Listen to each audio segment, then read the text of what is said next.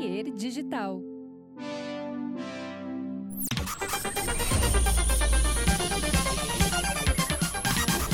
Olá, tudo bem? Estamos começando mais um episódio do Projeto Mendas. Acho que já meio começou, né? Nós estamos aqui tomando uma cervejinha e conversando e batendo papo. Uh, o episódio de hoje é o primeiro episódio que ele é presencial. Já vou explicar como é que vai funcionar. Não precisa explicar, né? Tu vai ver aí, vai ser bem simples, né? Uh, mas antes de mais nada, antes de anunciar o, o, o, o, nosso convidado de hoje, que é um cara do cinema, um cara da, das artes, da produção cultural, por que não, né? É... Este podcast é patrocinado pela gloriosa KTO.com. Entra no site, eu já tô no site aqui da KTO fazendo as minhas apostas aqui, porque a gente tá gravando em dia de Inter e Colo-Colo. Uh, depois vai ter jogos do Brasileirão ali pra frente. Mas eu gosto também dos, do, dos especiais aqueles especiais, que é tipo eu, o jogo do aviãozinho, o jogo. Tem um cassino ao vivo, cara, tem de tudo. O site da KTO vai te divertir, põe uma graninha lá que tu pode ainda, olha, uh, ganhar uns pila e brincando. Tem um cupom, inclusive, né? Que é o cupom Mendas. O cupom Mendas se tu fizer um primeiro depósito, quando tu fizer o primeiro depósito, o primeiro depósito na KTO, tu ganha 20% sobre o valor que tu colocou. Ou seja, botou 100 reais, ganha 20 reais na minha conta, assim, é, eu que sou um, matemático, um exímio matemático, né? É isso aí. Então colocou 100 reais, ganha 20 reais na, no primeiro depósito, né? Em apostas grátis, olha que legal. Então, obrigado, Catel. Obrigado, obrigado, obrigado. Depois eu vou perguntar aqui pro nosso convidado, que também é um cara que gosta de esportes, de futebol, ver qual é que são as apostas dele. Então, sem mais delongas, inscreva-se nesse canal, inscreva-se no, nesse podcast, no uh, Castbox, Deezer, Spotify, no YouTube, uh, enfim. Tudo que for para assinar e se inscrever é de graça, no caso, e é muito importante para a existência deste programa, que nessa terceira temporada acho que recebe pela primeira vez, talvez ou segunda vez. Primeira vez. Primeira vez, Gabriel Fatini. Olá. Olá! Tudo bem? Tudo. Boa noite. Legal te ter aqui, cara. Tu viu? Tu, tu tá no teu primeiro presencial, né? Fiquei emocionado. Inclusive, eu não sabia, né? Se eu soubesse, tinha me preparado um pouco melhor, vindo mais apresentável e tal. Blazer, talvez. Blazer, sempre, né? Na dúvida. Tu acha que o Blazer seria. É, é uma. É o ápice do formal, assim? É. Tem o lance do monóculo, né? Sim. Que Caiu um pouco de desuso, mas eu acho que vai voltar. Caiu um pouco em desuso. um pouco. Mas acho, ah, que, acho que volta ainda. Mas se tu pensar que voltou a, a, a pochete. Então, eu, eu aderi, inclusive. É mesmo? É. Tu usa uma pochete é, moderna ou a pochete das antigas? Que elas eram maiores, né? Elas eram umas pochetes muito grandes. É, né? mas agora tem esse lance que a galera usa de a pochete. É, mas não é. Atravessada. Não, aqui. a bolsa. Eu acho que é uma pochete. Acho que é uma pochete, né? Acho que é pochete. É mesmo? Acho que é sim. Não, mas eu, eu tenho uma meio antiga, tradicional mesmo. É. Assim. Com um fecho meio grande, assim, grosso. não, né? não, não, é uma simplona, assim, preta. Até não trouxe ela hoje. Não trouxe hoje? Então tu é um verdadeiro pocheteiro, né? Não, não sou, não sou. Sou um pocheteiro intermitente. É. Eu não uso pochete, eu acho que eu nunca usei pochete, pra te dizer bem a verdade. Eu já usei Freedom Fog. Sim. Freedom Fog eu sei. E tá voltando também, né? Ah, é? É, o Freedom Fog tá rolando. É, isso eu não sabia. O Freedom Fog eu acho que tá rolando. Aquele mesmo modelo? O, aquele mesmo, que se tu tiver é, meio úmido um piso, tu, tu cai morto, porque era uma... Sim. É muito liso, né? E ele era uma coisa meio de uma, Freedom ca... Fog, uma ponto... camurça, meio... Gente, freedomfog.com.br. Tá no ar o site. Estou no site da loja de calçados online Freedom Fog. Agora não tem aqui o modelo antigo. Aquele, o nosso modelo.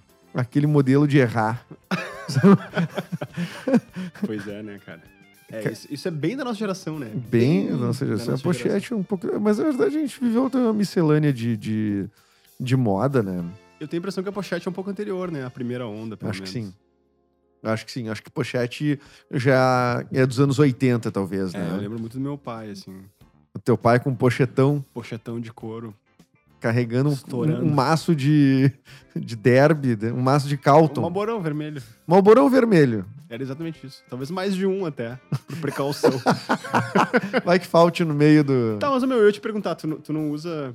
Eu, eu posso perguntar, né? Não é só tu que Pô, pergunta. que isso. É. Até melhor pra mim, se tu perguntar. Não, tá, porque tu não usa pochete, mas isso é uma coisa que eu sempre fiquei na dúvida, assim, porque tem essas convenções, né? Tá, homem não usa bolsa, a princípio e tal. É. E aí tá, mochila, né? Uma coisa aceitável. Pô, homem. que se mochila não for aceitável. É, mas eh, e, a- e aí, tipo, porque pra mim sempre foi meio desconfortável sair só com os bolsos, tipo, carteira, chave. É esquisito, né? Estranho, né? É esquisito. Eu, esses dias, eu, eu troquei de mochila recentemente, é, porque eu tenho. É, eu sou muito largo, assim, né? Ombro largo. Então as mochilas, elas ficam muito apertadas quase sempre em mim. E eu tô desenvolvendo um pouco de seios na pandemia, que eu, ganhei um pouco de massa em regiões específicas. Mas eu acabei comprando com a Fernandinha, que é a, a nossa diretora aqui do podcast, que tá aí, aparece aí no, no, no quadro do Gabriel. É, a gente foi na, numa loja e comprou a mesma mochila, que pra ela fica perfeita. Que a Fernanda tem 1,50m e alguma coisa, e eu tenho 1,80m e essa, né? E pra mim ficou uma mochila de criança, cara, aqui, na, aqui assim, na nuca, assim. cara, o, o meu filho ria de mim. A prima dele ria de mim. Ó, o tio Edu com mochila de criança! e eu, tá, recentemente comprei uma mochila. A única que me adaptei é uma mochila de notebook, que é aquelas mais quadradonas. Aham. Que daí vai o Note, esse Note aqui. Inclusive, aí fiquei mais, mais adaptado, assim. Mas a mochila. É, É o que tu usa pra. é, dia senão eu carregava tudo nos bolsos em casaco, assim. Mas que é ruim, né? Que é péssimo, né? É uma sensação horrível, porque tem. Tu carrega carregador de celular, tu carrega. O que, que, que se carrega? Carre- O carregador do celular, o meu, que é um celular meio antigo, eu preciso sair com o carregador sempre. Sim, é um telefone com fio, né? Basicamente. Eu, não, eu, eu tive um, um celular que por muito tempo era. Não, tem, não durava um dia, é meio dia a bateria, sei lá. Nem isso. Ah, é, nem isso. É, eu acho que é isso. Carregador. Uma carteira, Um pente, com certeza. Pente, Pente? Não, pente eu não levo. pente não leva. Não. É, deixa eu pensar. É, Anti-inflamatório. Eu, eu, eu usava muito antialérgico, né? Porque eu, eu tenho muita rinite. Então leva um remédio. É, mas hoje em dia não tenho usado mais porque eu parei de comer laticínios e isso fez muita diferença pra mim. É mesmo? Fica a dica, inclusive. Tu, te, Pra tu mim é funcionou. intolerante. Eu não sei se eu, eu sou intolerante. Eu sei que leite é, é um. Pra tem mim- um processo inflamatório. Pra ali, mim né? dá um, dá, um, dá um ruim, assim. Pra- leite. pra- e alergias. Porque as minhas alergias eram às vezes aéreas mesmo. Ah, não, isso Melhorou não- muito pra rinite, sinusite. Não, sempre assim intestinal a coisa. Sempre. Sim, de não conseguir digerir direito. isso. É. Isso. Eu acho que eu tinha isso também, mas eu sequer percebia. E eu gosto muito, né? Adoro queijo, assim, mas tipo. Não sei como a gente chegou nisso, meu. Por que a gente tá falando de leite? Ah, porque a gente tá falando de pochete, né? Ah, é, do que a gente carrega no que bolso. carrega na tal. pochete. Aí eu ia te perguntar, pilha palito? Não, Pilha palito eu não levo, não. não, né? Não. É, deixa eu ver o que mais. É, alguma droga? É... Ah, sim, é um tabaco, né? Tabaco. Todo mundo sabe que a Luli Horta, que veio aqui, que é atriz. Aliás, a Luli Horta, é, depois eu vou mostrar um presente que ela me deu. Nossa, cara, eu falei no podcast de um livro que ela tinha. A guria veio de São Paulo, não é que ela me deu o livro dela, cara. Eu vou mostrar aqui. Mas a Luli Horta tava falando muito de tabaco. Como o pessoal tem usado tabaco pra ah, parar de fumar. Tu faz essa estratégia também? Eu faço, eu acho que. Acho que esse foi um dos motivos que eu fiz a transição. Porque só o fato de tu ter que manusear e confeccionar. Te, te dá perde preguiça. tempo com dá isso. uma É, preguiça. exato. Então tem isso. Mas eu não sei se eu. Se me fez. Bom, é. Dizem que é melhor, né? Assim, acho que é menos agressivo, acho que, É, de modo geral. É o assim. que eu acho que me parece, assim, né? ah, Não ah, sei se faz tanta diferença. que de todos, o menos pior é o tabaco.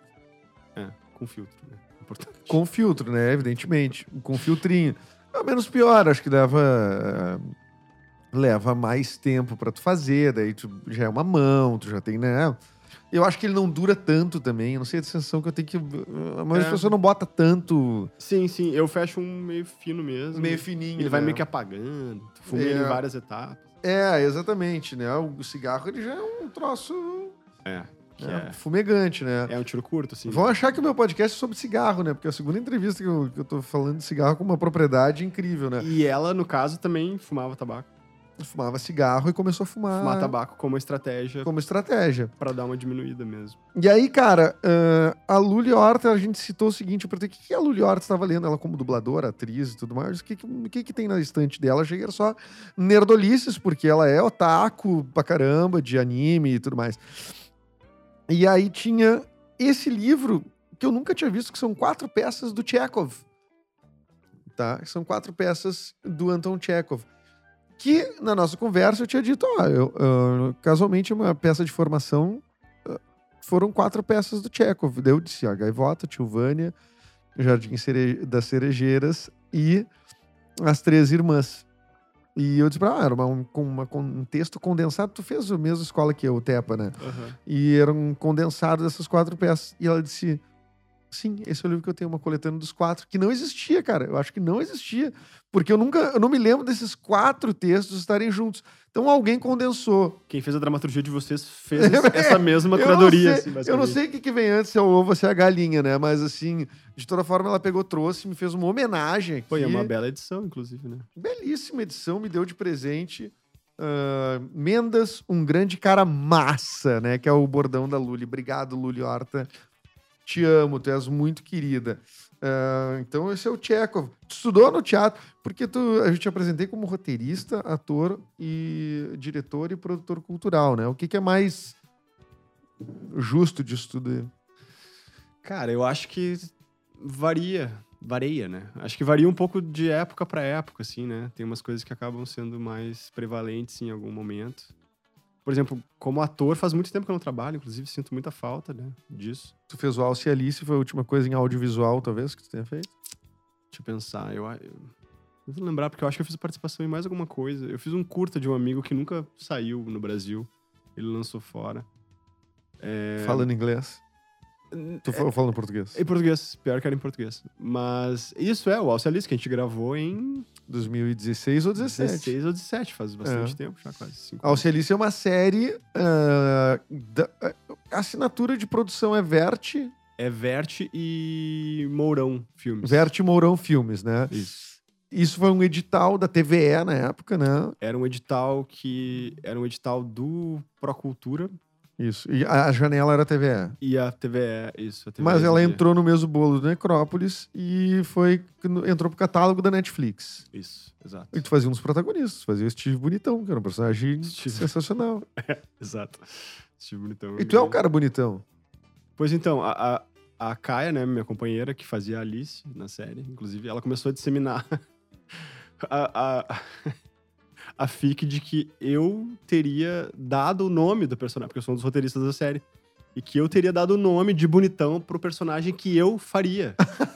o que é ridículo, seria uma... Seria, Seria bem... seria uma vaidade que eu não seria reconheceria bem em ti. escroto da minha parte. E não é verdade, inclusive. Já aproveito pra dizer isso. Mas era um personagem ótimo, né, cara? Foi muito divertido. Muito divertido. e ele Divertido tinha demais. uma. ah, Qual era a ref desse personagem, assim, principal, assim? Eu acho que era o Johnny Depp, né, velho? Pra Era, mim, pelo né? menos, na construção Era o Johnny Depp. de personagem. É, a construção de ator. imagem, assim, É. também, né? Tu escreveu, eu, eu, eu achava. Eu tinha, eu tinha dúvidas quanto à tua participação ah, no Alce e Alice, porque como tu estava como ator, eu senti que tu estava tipo. Tá, não vou me ah, envolver tanto em outras questões, mesmo tu sendo sócio da Vert, que é uma das, da- da- uma das produtoras que realizou, né? Mas então tu escreveu junto, então. Sim, é, a série é criada pelo Thiago Rezende e pelo Diego Barrios, né? É, o Thiago fez uma coordenação de, de sala de roteiro, então, assim, ele que supervisionou os roteiros. Mas eu participei da sala junto. Tem um, um dos roteiros, se não me engano, é o segundo episódio, ou o terceiro, agora já não me lembro mais. São quatro episódios nessa temporada. São quatro episódios, é. É uma, tipo, uma minissérie, assim. E o segundo episódio fui eu que escrevi, é. E, e divertidíssimo, assim. Aí depois, de fato, na, na, na fase de produção, eu pedi pra me retirar um pouco, porque... Sim. Pra, pra focar no. Porque tu sabe bem como é que é, né? A gente... Sim. Se tu sabe de tudo que tá acontecendo. É, eu não- eu- Às é- vezes fica difícil de se Não, concentrar. perfeitamente. Inclusive, eu tava notando agora, porque eu vim de um set aqui, né? Eu cheguei aqui pra gravar, vim de um set. Ah, e eu tava pensando justamente sobre essa questão. Eu digo, pô, como eu tô me sentindo tranquilo aqui nesse set, né? Porque eu tô como ator, né? Eu disse, ah, talvez o clique seja esse. Talvez eu saiba tão pouco do que tá acontecendo que isso me deixe tranquilo. Porque se tu tá numa posição de produção e atuando, ou, ou dirigindo, ou o que, o que é que seja, tu entra na, na pira do estresse, né? Exato. né? É, é- essa é uma economia difícil de fazer, né, cara? Essa, esse equilíbrio, porque eu sinto que em alguns momentos é, eu acho que essa blindagem, entre aspas, do elenco é super importante, justamente por isso que a gente tá falando, assim, porque eu acho que. É porque se a gente se contamina demais com os problemas, às vezes é difícil de chegar no set e desligar tudo. Acho que tem gente que talvez consiga mais que outros, né? Digo como se fossem chavezinhas. É, né? Agora eu ligo tu fecha meu- a gaveta e Ah, pronto. Não tem como. É, então. Mas eu acho que tem um, um equilíbrio sutil aí, porque eu acho que, por outro lado, em algumas situações, talvez fosse interessante a equipe, o elenco se sentir um pouco mais equipe também, sabe? Saquei. É. Me parece que, às vezes, essa distinção também tem seus lados negativos, assim. Uhum. É, Eu sempre penso no exemplo do, do Werner, né? O Werner dos Mortos foi uma série que a gente produziu em 2016, eu acho. Pai, tudo, mas você- Faz foi, tempo, foi, né? foi um, assim, uma... Foi uma sequência, assim. Uma de- sequência, né? Werner e os Mortos, uh, Alcialice... ah, Necrópolis. Necrópolis. Ah, vocês ainda tiveram, acho que o Horizonte B no meio desse caminho Teve o Horizonte né? B, exato. E... Foi, que foi Depois do Necrópolis, pouco o- antes do o Bravos, né, ainda. o Bravos e aí o Complexo logo em seguida. E o Edu Pô. participou de 100% dos projetos, né? Acho que sim, não, né? Horizonte B. Bom, Horizonte É, era Horizonte o. Emiliano, né, É, que dirigia, né? verdade. Mas eu, desses todos que tu falou, participei de todos. Inclusive com papéis muito, muito legais de fazer, né? O Peterson é uma coisa que até hoje me... Ah, o Peterson. O Peterson é me... me, me... É uma das coisas que eu mais tenho orgulho de ter, É, de ter feito. Mas é um personagem muito legal de fazer, assim, né? É, a maioria dessas coisas são comédias, né? Dessas Sim. coisas que você tá, que tá falando, né? Sabe que eu tava vendo, até te comentei antes da gente, não sei se já, a Fê disse que eu acho que já tava gravando, né? Tava falando do es- especial do. Especial, não, não é especial, um documentário do Jude Apatow é, sobre George Carlin, né? George Carlin, o sonho americano, na HBO. Eu não sei se são dois episódios, né? Se são duas partes mesmo, se tem mais partes a vir, porque eu ainda não terminei. Vi a parte 1 ontem ainda quero ver a outra. Cada parte tem quase duas horas.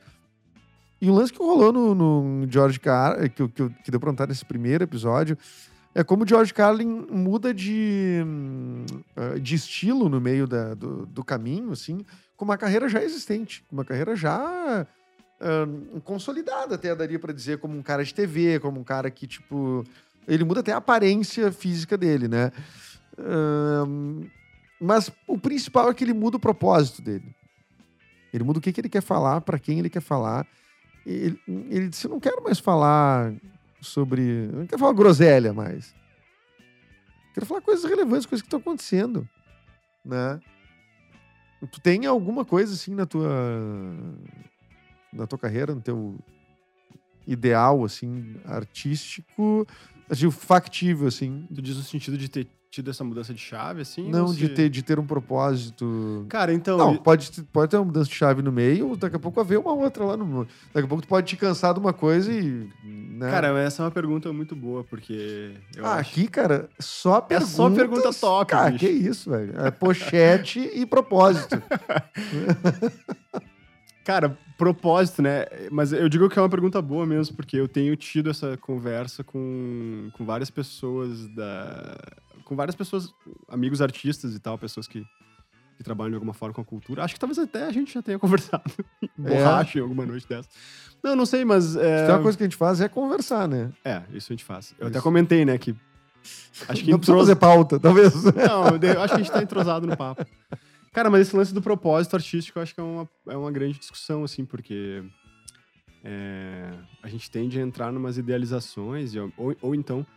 Uma coisa que eu penso, assim, eu sinto muito que a minha cabeça, enquanto criador, transita entre eu sou um gênio, eu sei que eu sou, e se eu tiver os meios e a oportunidade ideal e, e me coloco e, e, que se algum momento for colocado num lugar em que eu em que eu possa propagar o que eu tenho para criar para as outras pessoas, tiver os meios para fazer isso, as pessoas vão reconhecer a minha genialidade. E por outro lado, tem a pessoa que diz que eu sou um impostor e que se eu tiver essa oportunidade, aí as pessoas vão descobrir que, na verdade, é tudo uma For grande um impostor farsa. genial, cara. Então, cara, eu, eu tenho pensado muito sobre como é, a gente tende a transitar entre esses dois polos, como se um ou outro tivesse que ser necessariamente verdade, mas eu acho que, na verdade, o trabalho, para mim, pelo menos, tem sido equilibrar essas coisas, entender que, que os dois fazem parte da maneira como, pelo menos eu, tento pensar o meu trabalho, assim, e, e, e aí, enfim, Tipo, eu, eu, eu, tento constantemente me perguntar isso, assim, o que, que o que, que, tá, o que, que me motiva, por que, que eu tô fazendo, sabe? O que, o que, que te põe. Um, o que te faz refletir sobre tua posição no trabalho, assim, tipo, é alguma situação de trabalho mesmo, tipo, ah, cara, tô sem grana, ou, cara, não tô gostando do resultado do que eu tô entregando, ou, sei lá. É, eu, eu acho que é um pouco de tudo, assim, né? A gente teve recentemente aí com é, desde o golpe de 2016, a gente teve um decréscimo muito violento né, em apoio e políticas públicas para a cultura. E eu acho que isso. Até é importante frisar isso, porque muitas coisas que a gente falou aqui, a gente datou, inclusive, né, de 16, de 17, de 18, né? Uh, todas essas elas já tinham sido aprovadas um bom tempo antes, né? E depois que entrou o Bolsonaro, né? Porque quando fala do golpe, a gente tá falando de 16. Isso. Mas quando entra o Bolsonaro, aí sim a Ancine. Aí se acentua ainda mais esse desmonte É. que já tava. Bom, já existe um começado. desmonte claro, se desmontam ministérios. E não só um desmonte, né? É um ataque deliberado, né? Não é assim sucateamento Claro. apenas, né? Ele, ele, inclusive, elegeu o cinema como adversário. Eu lembro É. no início do- da gestão dele, ele chegou a cancelar alguns editais que estavam em fase de contratação, se não me engano, por causa das temáticas, que tinham coisas que eram LGBT especificamente. E ele. E, e ele. Atacou a Bruna e- porque supostamente era um filme é. pornô. Com E ele, como representante da família tradicional brasileira, né, cara? Imagina. Pois é. é, não, é, nada pode ofender mais, né? Assim, né? Sim. Uma é.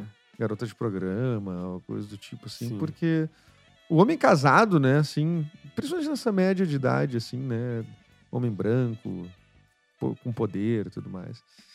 Eles geralmente são caras muito fiéis, né? Ah, sim, não tem nenhuma esposas. hipocrisia aí, eu tenho certeza. Não tem zero hipocrisia, que Não, isso? Não, é uma ideologia limpa, Uma ideologia. limpeza. É, é- é É. curioso, né? É uma. é uma- mas, mas isso, isso te fez pensar, porque, cara, teve, foi hard, assim, né? Tipo, sim, Pra- pra- talvez, eu não sei se pra gente foi o mais hard, porque a gente ainda colheu alguns frutos que já tinham sido sim. plantados, né? Mas teve gente que desistiu absolutamente da profissão. Mudou de profissão. Teve muita gente. É, é incrível, assim. É, é bem isso que tu falou. Eu, eu sempre come- eu, eu brinco, assim, que eu, eu tenho a impressão que a nossa geração foi a geração que pegou a crista da maior onda de investimento, pelo menos no audiovisual, que é onde eu, eu É, tive mais e que contato. foi curta, né? Foi um tiro Foi curto, de super 10 curta, anos, mas eu acho que na história do país talvez nunca tenha tido uma. Porque, enfim, acho que é importante até falar aqui, né? Foi uma política desenvolvida ali na época que o Gilberto Gil era ministro da Cultura e ele, eles, eles conceberam é, uma ideia de política pública que abrangia quase todos os braços do, do, Tá falando da lei do audiovisual? a lei do audiovisual Hum. junto com o fundo o setorial do audiovisual e, e, to- e todos esses mecanismos que foram criados para gerar de fato uma cadeia de produção mesmo, né, em todos os lugares, sim. E Então, que não fosse centralizada, né? que previa que- descentralização É. e aí pensava em distribuição, então isso também incentivava com que canais novos abrissem para disponibilizar só conteúdo independente brasileiro. Quer dizer, foi uma ideia de criar de fato uma indústria de criar, cultural. de fato, um, assim, aquecer uma, um, um- um cinema brasileiro não, assim, é, é, acho que a descentralização é a melhor palavra assim para isso, porque não é só descentralização de, uh, uh, de, geograficamente, assim, né? A gente está falando de sair das mãos só dos big players, assim, e começar a ter chance de nascer a Vert, de nascer a Pardal, de nascer, né? Exatamente. Que é uma galera que tem, sei lá, condições total de, totais de estudar, escrever e defender um projeto. E bom, e aí ele ser viabilizado através desses mecanismos, né? Então é, é, é interessante como é difícil construir, mas é tão fácil de fazer é, destruir totalmente, né? Porque é realmente desapareceu a. Sim, é isso. É, é, é foi um, um, trabalho de 15 anos, né, para uhum. botar de pé. E eu acho que a gente não tinha chegado. É evidente que essas políticas tinham problemas e coisas para serem aparadas, sim, né? Sim. Claro que sim. Mas assim, foi um Bom, trabalho de uns 15 anos. Em processo, né? Vai mudando, Exato, né? Vai, é. E os caras conseguiram destruir um, em questão de agora. Bom, Muito fizeram, rápido, né? fizeram caneta, isso em todos né? os aspectos da vida Sim. brasileira, né? Mas assim, no audiovisual, que é o que a gente tá falando aqui. Então, claro que isso afetou muito. Eu acho que um pouco. Voltando porque a gente tava falando. para mim, isso afetou muito a ideia de sentido mesmo do que se está fazendo, assim, porque porque botar de pé uma produção é muito difícil, né? É. Envolve muito dinheiro, envolve muita gente. E o muito dinheiro, às vezes, ele não. Ele só parece muito dinheiro, né? Porque a gente fala às vezes de uma série. Porque vamos. Eu nunca falei em números aqui, eu acho, no, no podcast. Mas o que que uma, uma série de baixo orçamento, por exemplo, um longa de baixo orçamento, um filme, vamos fazer um filme mais uh, palpável, acho, para as pessoas, que é uma obra única ali, fechada, um filme de duas horas de duração, cinema nacional, sem muitos efeitos especiais, sem grandes estrelas. Qual é o orçamento dele, assim? Ele cabe onde, assim, dentro de um... Um baixo orçamento? Baixo orçamento. Hoje em dia, tem até, eu acho que tem uns parâmetros oficiais, né? Mas considerando a, a inflação, eu, hoje em dia, eu acredito que deve estar em torno de 1 milhão e 500, um baixo orçamento. Baixo orçamento. 1 milhão e 500. Mas tem gente fazendo filme com 500 mil. Sim, com certeza.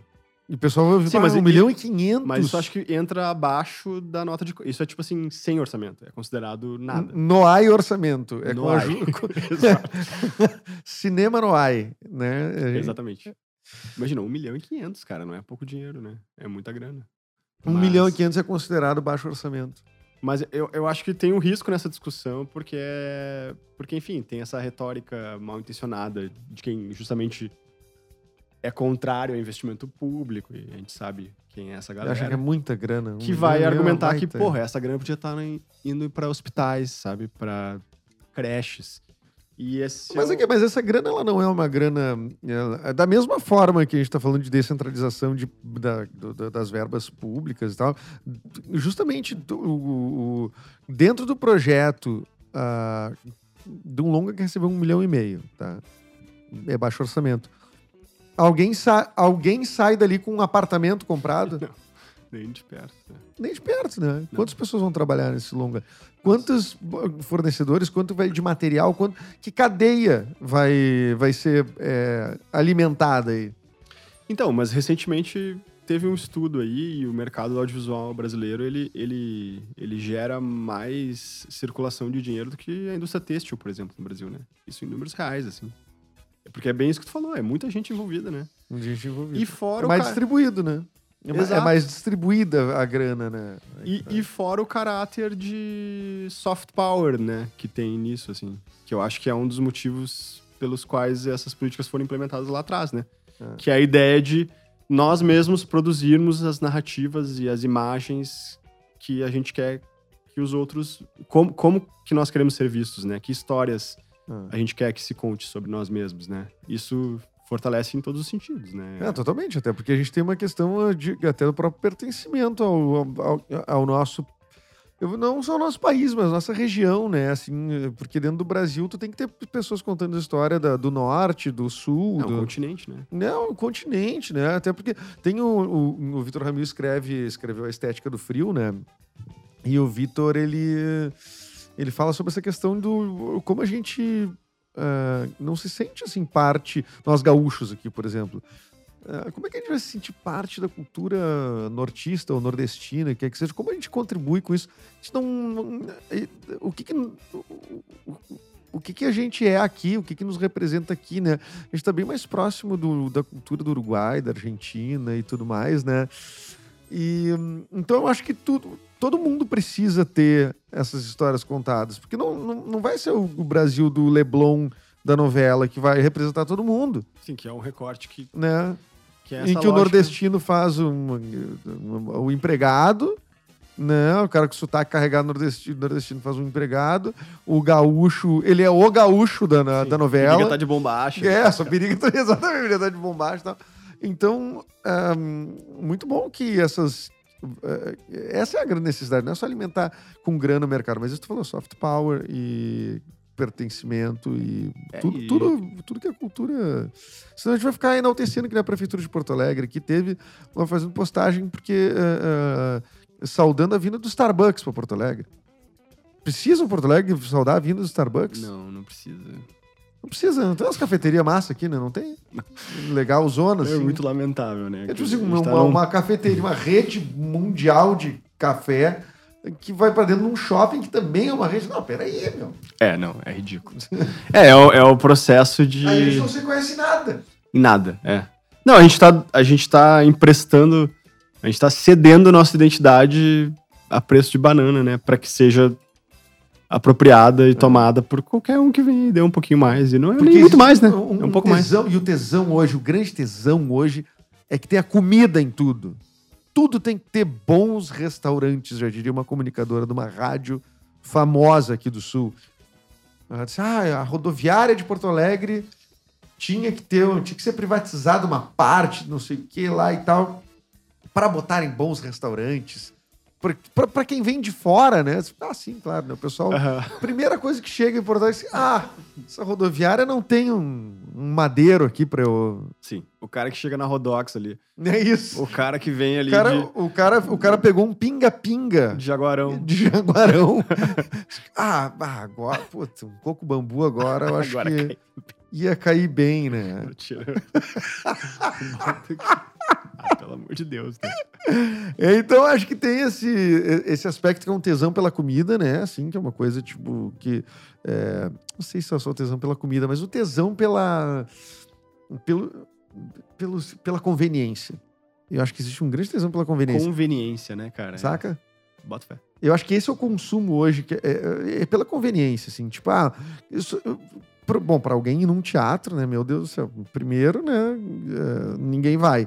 Ah, e quando vai, tipo, ah, eu vou num lugar que é um. Que, que tá vindo uma atração de fora, mas daí tá, é mais caro, é mais caro, mas tem estacionamento, estacionamento é caro, é caro também. Mas já tem um restaurante ali, quê. É, tem a conveniência de tudo, assim, né? Tudo é conveniência, tudo é experiência, tudo não sei o quê. Tem ninguém que quer fazer esforço pra nada, né? Tipo assim, ah, eu, Uhum. eu vou, eu vou fazer ativamente, me posicionar ativamente para ir atrás da cultura da minha cidade, por exemplo. Aham. Conhecer os artistas daqui, eu vou pesquisar. Não, isso tem que chegar em mim. Eu tô aqui no meu Instagram, tem que chegar em mim. Sim, eu quero sair da minha praça de alimentação E e, dentro do daqui- mesmo, é do mesmo. do mesmo estabelecimento encontrar.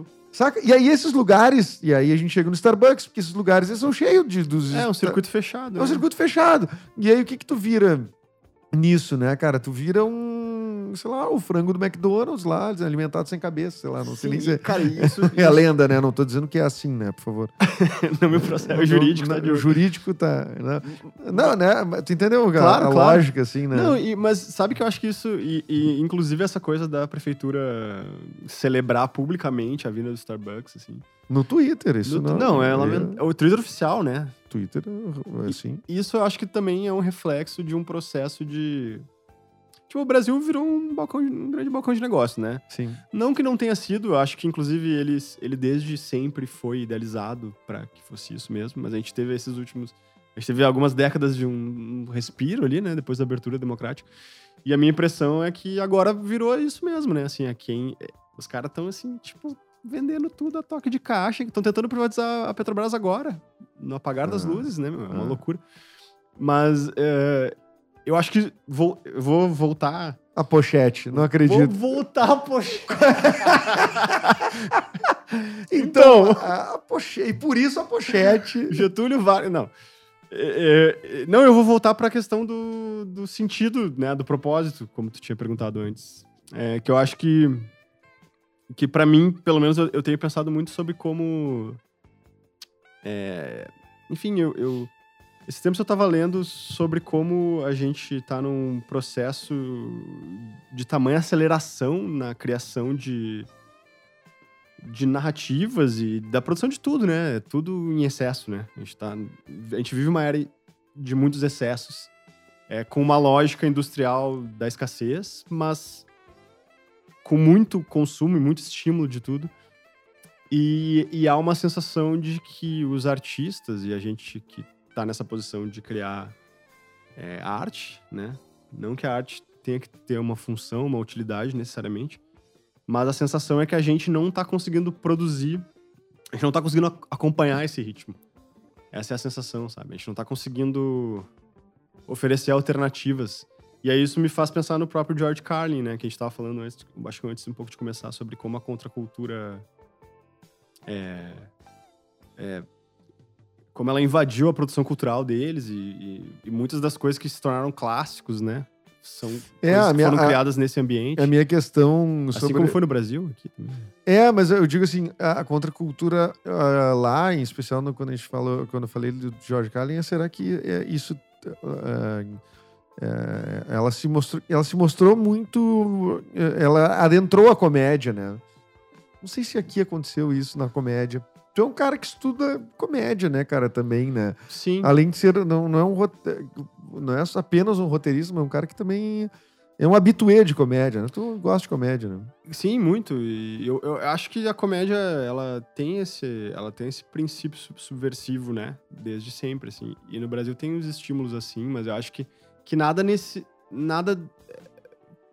Porque o stand-up me parece que daí eu acho que é uma coisa que, inclusive, tu vai saber bem mais do que eu, assim, eu gosto muito, já consumi bastante, mas ele parece que ele surge meio que nesse lugar, né, meio da contracultura e ele tem essa coisa muito da ele tem em essência essa característica de ser uma coisa que tu que a pessoa tá ali deveria ser, né? Falando a sua própria opinião, né, a princípio. Eu acho que deveria ser, mas o, esses caras dessa época assim, tiveram que eh, penar, assim, nos anos 70 em especial, assim, eu acho que eles deram a virada, assim, porque tinha um lance, tinha até uma delegacia, não sei se era a delegacia dos bons costumes ou uma norma, uma coisa assim, teve no Brasil durante a ditadura uma coisa desse tipo, mas o...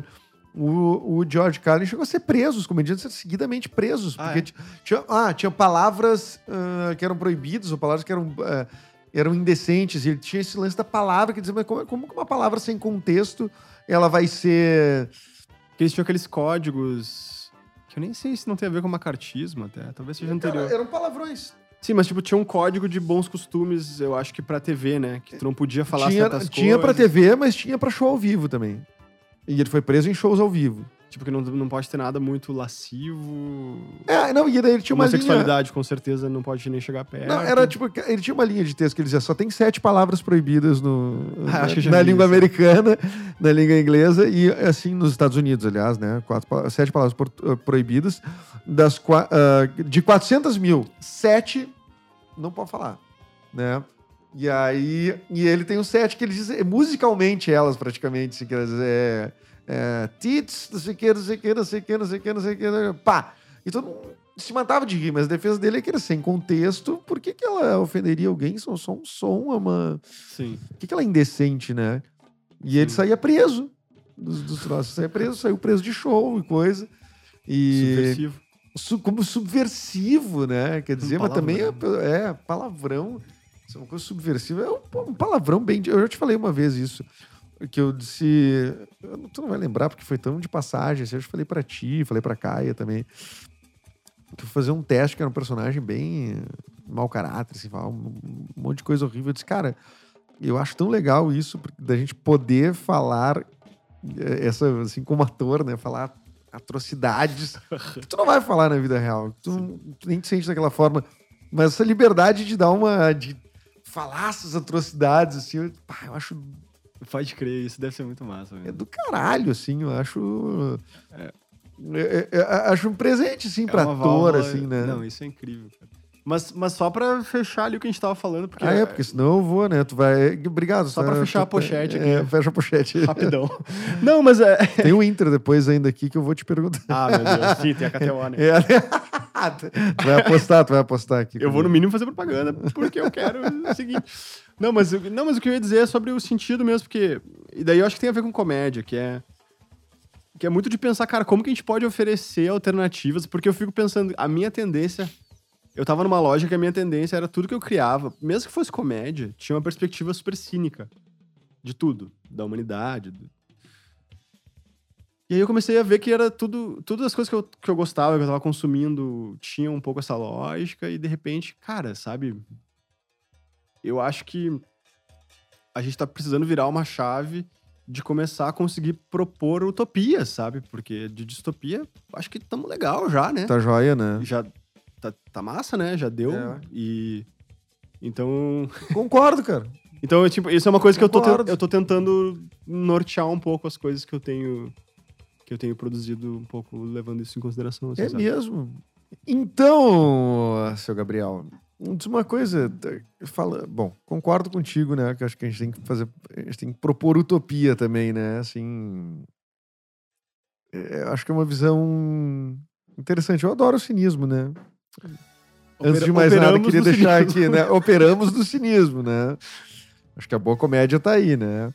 E... Mas tu tem algum projeto que tá já esteja rolando, assim, esteja escrevendo, coisa do tipo, que já tem esse, como norte, esse.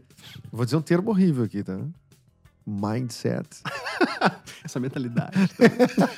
Ah, tinha em português a palavra? Merda. Ah, eu sempre caio nessa, cara. Não, cara, te- tem, tem um projeto de, de longa que eu, que eu tô trabalhando. E. Ah, Tem não quero- papel, tem papel pra mim? Tem. o pior é que tem. Está registrado, viu? Dá pra editar ainda, né? tipo, pra não, Ainda dá pra não ir pro YouTube assim pra sempre. Não, mas o pior é que tem mesmo. Cadê Eduardo Mendonça no filme aquele, hein? Ah, Gabriel quer Os propor vão puxar. utopias. Utopias de pro, pro ator. O Mendas perdeu tudo debaixo, debaixo da. morando debaixo da ponte. Hum. Cara, pior é que. Eu até não posso falar muito porque eu tô ainda desenvolvendo ele, mas é um projeto de longa que eu tô bem empolgado, assim. E, e ele parte desse norte, assim. E é um projeto que eu tô desenvolvendo com o Thiago Piragira. É um- Grande Pirahira, já trabalhei com ele. Já trabalhou com o Pira, né? Claro, trabalhei no teatro com ele. Teatro infantil. Ah, A gente fez uma peça faz uns 15 anos. É o Pira grande artista Não, da cidade. é- o, é- o elenco, eu, Pirahira, o Thiago Prade, Thiago Frade. essa fera, bicho, Essa... é, a Paulinha Silvestre e a Melissa Arievo. Poxa, que trupe, hein? Que trupe, direção do Marcos Verza. Cada um em um E, de- e texto do Léo Machado. Olha só que loucura. Era pro, saudoso Léo Machado. saudoso Léo Machado. Era pro, pro. Como é que chama? O Vida Urgente. Claro. Vida Urgente. Uma sim. peça que depois ela. ah, como ela era. Na época era o Detran que tinha encomendado e pausou por conta do, do rolo do, Det- do Detran lá de 2000. Da Ieda. 7, 8, né? Por aí. Aí depois, eu não sei se. Eu acho que eles montaram, talvez, o, o Vida Urgente daí por conta própria em, muitos anos depois. Mas eu acho que era a mesma peça, eu não cheguei a ver. Mas, enfim, conheço Pô, o Pirahira É, daí. porra, eu, eu lembro de muita gente, né? Muita, grande, muito muitos bom ator. que- Ah, o Pira E fez Necrópolis conosco. fez uma participação no Necrópolis e é um grande ator e um, um grande pensador, assim, também uma pessoa... Acho um dos artistas mais interessantes da cidade. Ele é assim. teu coautor nesse. É, a gente tá fazendo um trabalho colaborativo. Ainda estamos descobrindo como que vai ser. Ele vai ser o protagonista do filme, mas ele também tá na parte de desenvolvimento, assim. E, e além disso, eu e a Caia, eh, a gente tá em processo de finalização de um documentário que a gente rodou no ano passado, 2021. Que foi, na verdade, um projeto muito incrível que rolou aqui na cidade. É, que é- foi uma iniciativa do Isaías Luz e da Alice Castiel, que eles, eles montaram um show, e na época a gente tava no auge da pandemia, né, 2021. Tava bem fechado, assim. E esse é um edital que foi financiado na época ali pela aquele rolê da, da Lei Aldir Blanc, e, e- e é um show que reúne quatro cantoras negras da cidade, mais velhas, cada uma de uma região diferente De Porto Alegre. de Porto Alegre. A Loma Pereira, a Mariette Fialho, a Glau Barros e a Nina Fola. São quatro mulheres incríveis. eh, são essas pessoas que. que eu acho que se estivessem talvez em algum outro lugar da- do país teriam um reconhecimento muito maior do que tem. E aqui no Sul. Enfim, a cultura negra é especialmente segregada, né? E, e aí, na época, eh, como, como não podia ter público, esse show foi montado no, no, no teatro da PUC e a gente fez pras câmeras, né? Então, não podia ter público, a gente fez, tipo, como se fosse uma live. E aí, eu acho que a gente, a gente filmou, se não me engano, com seis ou, ou sete câmeras. Que isso, hein? Nós estamos com duas aqui, Fernando, se achando. Pô, mas também era, um- era uma banda de, sei lá, 30 Uma galera. Não, só que daí... E aí, na época, tá, beleza, a gente fez o show, que tá disponível no YouTube, inclusive, chama Yalodê. Que é incrível, recomendo muito. Yalodê. Yalodê. E, e na época, o que a gente tinha combinado era fazer uma espécie de making off, assim. Só que a coisa foi crescendo, a gente foi fazendo, gravando e gravando. E de repente a gente tinha material suficiente pra fazer um filme, de fato, um documentário que, que, Que louco. que não apenas ah, contava a história do show, mas começava a refletir um pouco sobre essa cidade oculta, né, essa Porto Alegre negra, que é muito pouco contada. E aí a gente entrevistou uma pesquisadora especialista nos territórios negros da cidade, a coisa foi expandindo e, e de repente virou um, um longa, assim, vai ser um filme que tá... Ele tá em finalização. É, a gente tá ainda entendendo se vai precisar talvez abrir câmera pra captar mais alguma outra coisa, mas ele com certeza já tem duração suficiente. Não tem, não existe acesso ainda a material nenhum. É, não, Ou- a gente não por conta da Aldir Blanc, tu tinha que lançar alguma Não, coisa. o show tá. Tá lançado. O show tá lançado, é. Isso se acha como Yalodê E a Lodê no YouTube. tá no canal da PUC do YouTube. Da, canal Da da, PUC, do PUC. YouTube. Canal PUC RS. Procura lá o show. E a Lodê é um show de duas horas, praticamente. Acho que quase, quase duas horas. É incrível. É um. É um. É uma banda incrível. São essas quatro cantoras. Elas são as diretoras musicais do projeto. E o, o repertório foram elas que escolheram. Então eles passam por- por vários compositores históricos da cidade aqui. Então também tem esse caráter de um resgate, assim. E é um filme que faz esse reflexo. Então, assim, esse é um projeto que eu considero que vai um pouco nessa linha do que a gente tava falando antes, Sim. assim. Ele tem esse olhar que é bem positivo, assim, porque que é, que é também uma coisa que, inclusive, os entrevistados falam muito, que é, que é olhar também para essa população negra sem falar sobre racismo, né? Porque parece que esse é o único assunto possível, né? E sim, sobre cultura, propriamente. Sobre vida, sobre Sobre tudo, vida. né? Sobre, sobre as diferenças, sobre diferentes eh, gêneros musicais, sobre tudo que tem pra oferecer, assim, então... Enfim, esse é um projeto que... Meio num caráter de apresentação, assim, até. Tipo assim, de apresentar. ah, olha aqui o que, que. Dar luz a isso, né? Assim, olha o que vocês não estão vendo que existe em Porto Alegre. Porque isso tem uma. Até o. Eu acho que o. O escritor que é o José Faleiro, né? Que é um cara de Porto Alegre muito bom, né? Que ele é o autor dos Supridores e tal. Ele é um cara que, ah, aparentemente, ele coloca no- nos livros dele outras Porto Alegres, né? Exatamente. E acho que é meio isso, né? A gente tem muito, inclusive, a gente pega na, na, na, na própria comédia mesmo, né? A gente tem como referência do que Porto Alegre está, o Magro do Bonfa, do querido André Damasceno, que é um cara muito querido. Ah, o Magro do Bonfa seria uma representação desse cara que fala que é do Bonfim, que não sei o quê. Mas se tu for ver, cara, o Bonfim tu caminha em 15 minutos, né? A gente que foi morador dali, a Fernanda mora ali, eu moro ali. Cara, a gente sem combinar, a gente se encontra 500 vezes na Redenção. É um parque desse tamanho, não é um parque gigantesco, não. Mas... Então, assim, como isso vai representar uma cidade que tem quase 2 recorte milhões de pequeno, pessoas, né? né? É, é um recorte muito pequeno da cidade. É muito né? pequeno, né? É um recorte rico, né? É um recorte de pessoas que têm grana e tudo mais. Então, a Dani Vieira, que é essa pesquisadora, inclusive, ela nos- me fez entender, cara, coisas que a gente nem imagina, né? A a- a- o próprio surgimento da redenção. É interessante ter falado da redenção, porque a redenção, na época, isso. Cara, eu acho que isso era, na dec... isso era no século XVIII, se não me engano. Que tinha uma rainha Ginga, que era uma liderança da comunidade negra da cidade, uma mulher. E ela ela começou a pleitear, ela tinha um certo, uma certa ascendência política, assim, eh, na Câmara dos Vereadores e tal, e ela começou a pleitear um espaço para que as populações negras pudessem eh, fazer seus batuques e seus, seus- suas práticas religiosas que tivessem um espaço destinado para isso, porque não tinha. E era é muito segregado, né? E aí ela finalmente conseguiu co- que tivesse uma aprovação da Câmara dos Vereadores à época. E eu posso estar errando a data, tá? Mas eu- se não me engano era, era século XVIII. E, e aí a, a Câmara eh, concedeu, eh, contanto que fosse fora do perímetro da cidade. Que fosse. Então eh, eles começaram a fazer essas festas e, e manifestações religiosas negras na Várzea, que era a- o parque, que é o que hoje é o Parque da Redenção, que na época inclusive era fora da cidade. Mas a redenção prevaleceu, né? Eu, então, mas é uma Como- coisa afirmativa, então assim, eu, eu, eu, eu opto por chamar de redenção hoje em Opto, dia, né? porque Não, eu acho que é é- importante. Mas independente. É, não. é, é, sendo ou não, né? Mas assim. ah, me parece que, tipo, ficou, é tão popular assim Não- o nome não rolou, Redenção né? que não, não rolou. É né? redenção, né? É redença. A Redença, né? Tem a. Tu já ouviu falar da Praça dos Uni- Universitários? Onde que é a Praça dos Universitários? Então, a Praça dos Universitários é a Praça da Encol.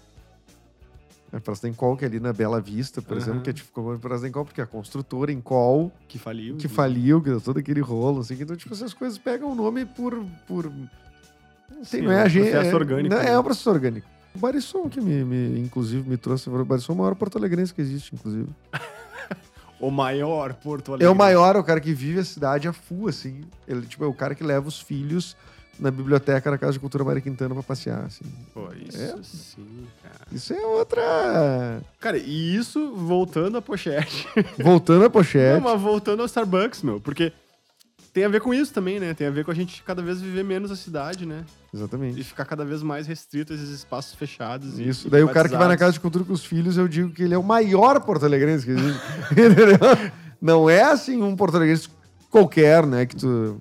Não, é o maior, É o maior, que existe. O né? maior que nós temos. Ah, mas essa lógica, né? Os cinemas não estão mais nas ruas, né?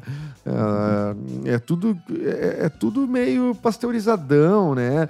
Tem uma ideia de empreendedorismo, assim, é, cara, que é meio bizarro, assim, que ele contrasta com umas coisas da cidade, assim, tipo no armazenzinho lá, o Torino, lá do, do, do, do- Nestor, lá, que fica aberto lá na- no Bonfim.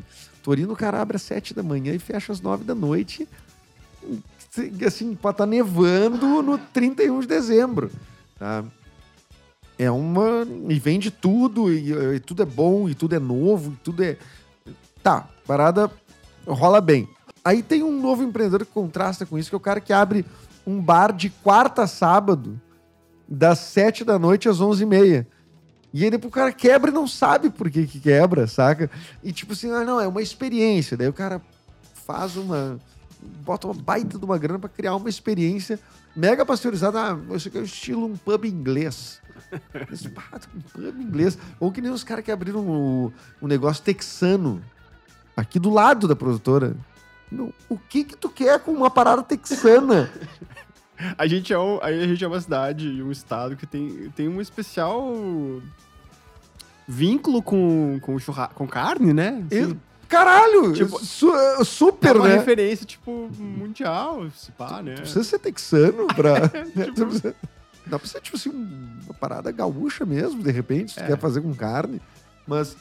hum, o que me leva a crer que eu não sei se a gente é tão bairrista, assim, se a gente é tão né, ligado às raízes, assim. É. Porque, cara, a gente cada vez mais vê t- ah, os novos empreendimentos, são tudo com nome inglês, são tudo com conceitos ah, marqueteiros, que tipo, muito pouca identidade, muita muito pouca coisa genuína. Não sei se estou sendo radical demais ou até. Eu não queria soar um conservador, porque é uma coisa que é meio. É delicado, né? Eu Delicado, é linha nisso, tênue, porque eu não sou um conservador, assim, né? Eu sou um cara que.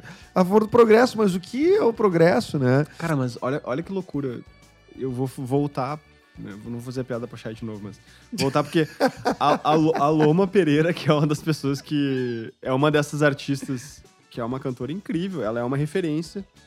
É, ela é do movimento. Tipo assim, ela participou das Califórnias da Canção, ela tá há muito tempo no rolê, assim, né? É, e a Loma, ela me trouxe um olhar sobre o nativismo e todo aquele processo do Barbosa Lessa ali e tal, que eu não tinha, cara. Porque pra mim também era um movimento meio conservador, assim. E o que ela falou foi que, na época, a, pers a perspectiva deles era que as, as, as majors, né, as grandes. Uh, os grandes selos, as grandes gravadoras, elas estavam vindo meio que tomando conta do mercado inteiro. E estavam, inclusive, fazendo com que uh, a musicalidade mais regional e mais específica dos lugares estava começando a diminuir. Então, eles começaram a criar aquele movimento de criar esses festivais aqui para que se mantivesse vivo e, o, o, né, os estilos musicais que, que existiam, que eram populares. Que, e isso, enfim, tem uma conservação nesse sentido, então... Mas o que ela falou que não era conservador nesse sentido, assim. Interessante, né? Porque... Inclusive, a, essa coisa da, das vestimentas muito. Tinham assembleias, né? O Barbosa Lessa não era a favor, por exemplo. Uhum. Elas usavam uh, mini saia e ele, pra ele, tava ok. Não era, isso não, não era contrastante com o que eles estavam propondo. E esse movimento dos festivais aqui se tornou um pouco uma referência pro resto do Brasil, assim. Então, tipo assim. Eu acho que tem uma diferença sutil entre é, conservar tradições que são retrógradas e, e que são calcadas nesse patriarcado, que é uma coisa super opressora, mas também tem uma sutileza que é. Porque é a lógica do, da globalização, né? Que, que, tem a ver com meio que achatar todas as identidades e transformar tudo numa grande. Starbucks. Uma grande Starbucks. Exatamente. É, mas então, é justamente isso. Que, é, pois então, é, quando os caras. Ah, pô. É, tu não quer que, que a cidade evolua, que não sei o que. Não, não é bem isso. Eu quero que as coisas daqui tenham o seu espaço e elas evoluam. E elas progridam, né? Que a cultura daqui progrida. Que a gente. Eu sou muito defensor de que a gente tenha uma identidade uh, cultural uh, relevante. Eu fico encantado quando eu escuto as histórias, por exemplo, do, do, do, do, festival que o Júlio First, acho que foi o Júlio First, o, radialista, que levantou lá no início dos anos 70 que era Vivendo a Vida de Lira, patrocinado por uma, uma calças jeans Lee, se não me engano, aquelas, tinha um programa, e ele, ele, ele criou esse festival só com bandas locais. Como era o nome? Vivendo a Vida de Lee. Ah, olha só, não conhecia. E teve uma ou duas edições. Arthur Faria, venha no podcast para corrigir aqui a informação. É, mas tá, isso sempre que eu pesquei do Arthur, isso, ele me contou essa história. Foi um festival, se eu não me engano, no Teatro Presidente, tá? E esse festival, vamos dizer assim, ele era só banda gaúcha. Tipo assim, nenhuma era banda famosa, nada. Tipo, e eram os caras daqui, Cláudio Levitan, os artistas da, da, sabe? Os caras daqui que fizeram a música daqui. E esses caras lotam o Teatro Presidente, que era um teatro grande, acho que 800 mil pessoas, sei lá quantas pessoas, e fica mais não sei quantas milhares de pessoas lá de fora na rua que não conseguem entrar. Então eu fico encantado com a possibilidade de existir uma Porto Alegre que lota tanto para ver uma banda que tu não conhece, tu não ouviu. Tu imagina numa época de tu não tinha acesso à, à, música ali, né? Tipo, ah, eu não ouvi isso, né? Mesmo se eu vou lá dar essa esse voto de confiança, quero ver o que, que tem de novo e vibrar com uma música num festival. Eu acho isso uh, isso é para mim, uma, uma coisa é, assim, impensável hoje, assim. Cara, mas olha só, eu, eu, eu, eu faria um paralelo com que eu acho que é um processo que isso tem muito a ver com a minha, a minha pesquisa de, de mestrado, assim, que, foi, que é muito tentando refletir sobre qual foi o impacto das jornadas de junho de 2013 ali e, e o que veio, né? O que veio de arrasto depois disso, assim, para nossa geração, né? E, cara, Porto Alegre, ali naquele período, 2012, 13, 14, 11, tinha uma efervescência real. As pessoas estavam na rua. Festa de rua era uma coisa comum, né? Tinha, assim, todo final de semana tinha duas, três festas na rua, com milhares de pessoas na rua. Era uma coisa que estava acontecendo muito é fortemente. Verdade, verdade. E a gente perdeu. E isso eu acho que também é, é, isso é um projeto, né? A gente se desidentificar com a cidade, se desidentificar com os espaços públicos, de tudo se tornar uma grande Starbucks, de tudo se tornar recluso, fechado. E eu gosto de café, mas não é o meu. Não, nada com. Eu adoro café também. mas, mas, a gente ter essa relação. ser tudo, né? Essa relação, essa relação com a cidade, né? Com o espaço público, né? É. Com a é. praça pública, né? É, é eu, se- eu sempre fui defensor das pessoas na rua, né? Como, uma- como um projeto de segurança pública, inclusive, né? Inclusive. Não- Cara, e mesmo porque aí eu fico pensando, tá, pensando na política. A gente transferiu, e claro que a pandemia também influencia nisso, mas a gente transferiu muito do que a gente considera como praça pública, a discussão política, pro, pros espaços das redes sociais, né? Inevitavelmente. assim. É. Que não são públicos. Não são Não públicos. são públicos. Nem um pouco públicos. Nem né? um pouco. As pessoas tratam como um direito de ir e vir, assim, né? Quase. E não são públicos. Não é, São cara. absolutamente ferramentas privadas. Absolutamente com, com, com diretrizes próprias. Do início ao fim, né? 100% das privadas. 100%. Só que a gente trata como se fosse praça pública, no sentido de ser o lugar onde a gente vai discutir ideias, que a gente vai lançar nossas plataformas. Não, falando como se fosse político, mas assim. É, é esse espaço, teoricamente, né? E não é, né? Não é? Simplesmente não é. A gente viu como isso foi desastroso para as democracias do mundo afora aí, né? É. Então, assim, esse processo que eu acho que é um negócio que. Que, enfim, eu. Eu sinto que. Tem uns pequenos lampejos, assim, de as coisas estarem talvez voltando um pouco, né? Sim. Eu percebo É. que, que tem uma. Uma Não, faísca. tem uma. tem- é, tem uma- enfim, enquanto a gente estiver aí, a gente vai estar querendo, né? Não sei quanto a gente vai ter energia pra, pra fazer isso, né? Mas, cara, deixa eu te perguntar, porque a gente tá indo na nossa, pro nosso finalzinho aqui, né? Vai fazer em algum momento da tua vida um. Sei lá, um besterol? Tipo, ah, vou dar uma desopilada Besterol, e agora né, eu quero cara? fazer uma comédia. Eu acho que sim. Não precisa ser um cara. besterol. Besterol talvez seja uma, meio cruel, assim. Meio, ou Meio meio pejorativo, Ou né? meio pejorativo, né? Eu nem sei que seria um besterol. Não, mas digo assim, cara, vou fazer algo que eu não esteja pensando em nada, assim, de engajamento, de. Foda-se, vou. Cara, mas, mas só pra. Só pra até. eh, foi bom tu falar isso, porque eu, eu também não, não pretendo. eh, assim. Não, não acho que as coisas tenham que ter esse direcionamento, sabe? Não acho que o meu trabalho tem o que tal do ser... propósito. É, eu não acho que ele tem que ser um veículo de transformação social necessariamente. Não. Se não tiver, tudo bem, né? Também, Não, né? super- não, inclusive não quero, sabe? Acho que isso ingessa, acho que eu nem consigo fazer. Se não for uma coisa que me mobiliza por outros lugares, não, também. Mas, mas para responder a outra pergunta, eu, eu, eu super quero, velho. Assim, sinto falta, inclusive, de, de fazer uma coisa mais leve, tipo. É, já tá tão pesada a coisa, né? Tá tudo tão pesado, né, cara? Pô, meu, sabe o que, que não tá pesado, velho? É o time do Mano Menezes. Tá levinho. Tá levinho. tu que é um colorado, né, cara? Colorado praticante. praticante, né?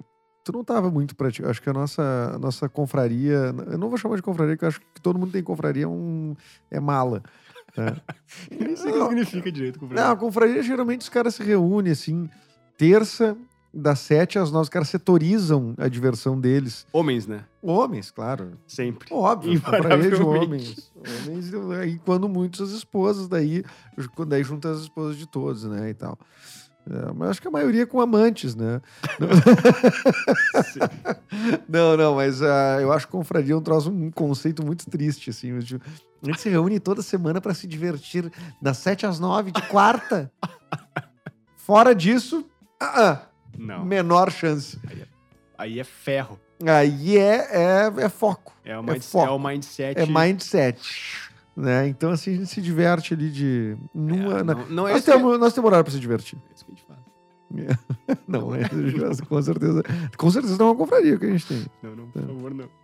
Não, é um- uma confraria freestyle, né? Mas Hum, tem, tem dia que acaba tarde o negócio. Mas, cara, KTO.com é a nossa patrocinadora. Tu sabe, né? É um site pra tu te divertir, pra tu botar tua graninha lá, fazer umas apostas.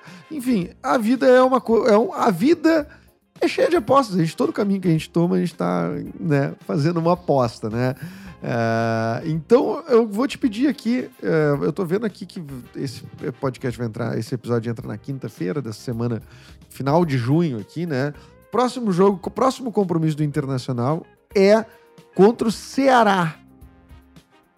Tá? Sendo tu colorado, eu vou te dar a chance de tu botar cinco. Eu vou botar cinco pila pra ti aqui, na minha, Tá. tá? É, é fora de casa, né? Fora de casa, Inter e Ceará. Devemos considerar que é entre os dois confrontos da Sul-Americana, né? Entre os dois confrontos sul-americanos. É Colo-Colo. ah, Fora. É terça e terça, eu acho, né? É, tem Colo-Colo, Duas terças. daí Ceará, daí Colo-Colo de E novo. Ceará no sábado, Então, né? chances de poupar também, né? Chance de poupar. Se bem que o Inter já vai. O primeiro jogo contra o Colo-Colo tu vai bem poupado. Já né? vai baleado. É, vai meio baleado. Né? Cara, eu, eu, eu vou... Eu, vou... eu apostaria no empate. Empatezinho. Um a um. Acho que ambos marcam ali. Pera aí, então vamos fazer. Ambos marcam. Pera aí. Mas acho que, vai- acho que é empate, velho. Empate. Cara, tem um monte de opção. É muito louco esse troço aqui. Pois é, eu, eu não, eu não manjo muito, mas eu tenho bastante curiosidade. Não, eu também não sou um expert, né? Eu, não, eu não vou cravar, assim, um- Eu vou botar ambos marcam aqui. mas tá? eu acho que um ambos marcam empate é, parece razoável. E tu? O que tu acha? Não, eu vou fazer. A... Não, é que eu não vou, pô, não vou fazer duas apostas. Tá, não, mas, né? mas mesmo não apostando, o que, que tu acha desse jogo? Ah, eu boto fé no Inter, cara. É, né? Eu sou muito otimista. Impressionante como Tu eu é. sou otimista, cara. Tu é, a nossa relação me faz bem. Meu, a aposta está. Cincão aqui. Vamos Eu acho que foi uma aposta segura. Empate e ambos marcam. Parece Tá? sensato. Sensato. Feita a aposta. Gabriel Fatini, muito obrigado, cara. Botei cinco pila no teu nome aqui na, na, na KTO. Se o Fatini for bom mesmo de aposta, então eu já vou faturar aqui uns, uns pilinha também. Mas depois eu compro uma long neck, uma coisinha pra nós, a gente divide, tá? Pode ser? Mas eu que botei o dinheiro também. Ah, vai te catar também, cara. Só porque que tá exigindo de mim. Gabriel, que, tu quer que o pessoal te siga na rede social? É uma boa pergunta, né? Não é obrigado a dizer tua rede social, mas tu quer que alguém te siga na rede social? Cara, pior que eu, eu tenho andado meio ausente da minha rede social, né? Mas eu não desfiz o meu. Ah, se alguém quiser, tipo assim, dizer, pô, gostei do teu papo, é, eu tenho ideias pra trocar. Isso. Não, me sigam. E daí sim. tu mete, mete um direct, não é, não é pra acompanhar tuas postagens, teu dia a dia. Isso, isso. Não, é que eu não tenho postado muito. Pode, pode ser meio. pode ser meio frustrante, né? Me seguir, porque eu não, não atualmente Mas não tu responde DM. muito. Acho que sim, eu tenho entrado, mas. Acho que sim, eu tenho entrado. O cara. eu Sabe tenho- que a rede social, rede social. Não, a Fê, inclusive, eu, eu me comuniquei com a Fê pelo Instagram hoje. é mesmo. Foi uma questão de poucas horas a O resposta. que pra mim não faz nenhum sentido, sendo que a gente tem um grupo de Instagram juntos, É, no de, de, de fe- de WhatsApp juntos. Vocês têm o WhatsApp um do outro, mas não, eu vou entrar no Instagram pra, Não. ver, pra ver se ela não vê. Não, mas era, ela tava me compartilhando uma coisa específica, era uma postagem. ah, do era uma postagem. Era mais fácil que fosse no direct mesmo. Mas acho que sim. Cara, e eu vou passar uma vergonha agora, que é. Tu não sabe teu Eu arroba. não sei o meu arroba, mano. Eu não me lembro. Eu Acho mudei é Gabi ele. Fatini. Eu acho que é Gabi Fatini, mas tem um underline aí. Puta merda. Aqui, Puta, que fracasso, hein? Trouxe um ermitão aqui pro programa. Era... Gabriel Fatini underline. É isso, gente. Me sigam lá, não tem erro. Muito conteúdo. Muito conteúdo, stories, Muito- reels. Muita informação. Muita informação pra muitos você. pets. é, receitas de, de comida. Ah, meu. Cara, muito obrigado por ter vindo. Volte outra vez. Pô, com certeza, me convida, cara. Eu adorei mesmo. A gente, a gente faz o pega, pegamos um outro pré-jogo aí, a gente grava aí mais um, Demorou, demorou. uma participação. Nosso primeiro convidado presencial aqui, Gabriel Fatini. Feito, meu velho. Obrigado a você que está nos escutando, é, assistindo, escutando, é, enfim, como quiser estar participando. Se você que está, o espírito que esteja aqui, talvez no estúdio nos assistindo, quem sabe, né? Pode ser uma outra forma, né? Você está presente aqui de repente. Mas você que está aí pode assinar no YouTube, se inscrever no YouTube, se inscreva no YouTube. Este podcast Projeto Menos tem episódios todas terças e quintas com entrevistas muito legais. Ah, eventualmente eu abro uma caixinha de perguntas lá no Instagram para você participar e sugerir. E tem o site projetomendas.com.br se apoiar o podcast, entrar no grupo secreto do Telegram e receber uns episódios extras. Tem uns episódios extras, sabia? Olha que massa. que é só pra galera lá que assina, tá bom? Valeu, até o próximo episódio. Obrigado, Pardal Filmes. Obrigado, uh, Papier Digital. Obrigado, Fernandinha Reis, que tá aqui até agora, esse horário. E obrigado, Nicolas Esquírio, nosso sound designer, que também tá nesta barca. KTO, beijo, amo vocês. Até o próximo episódio.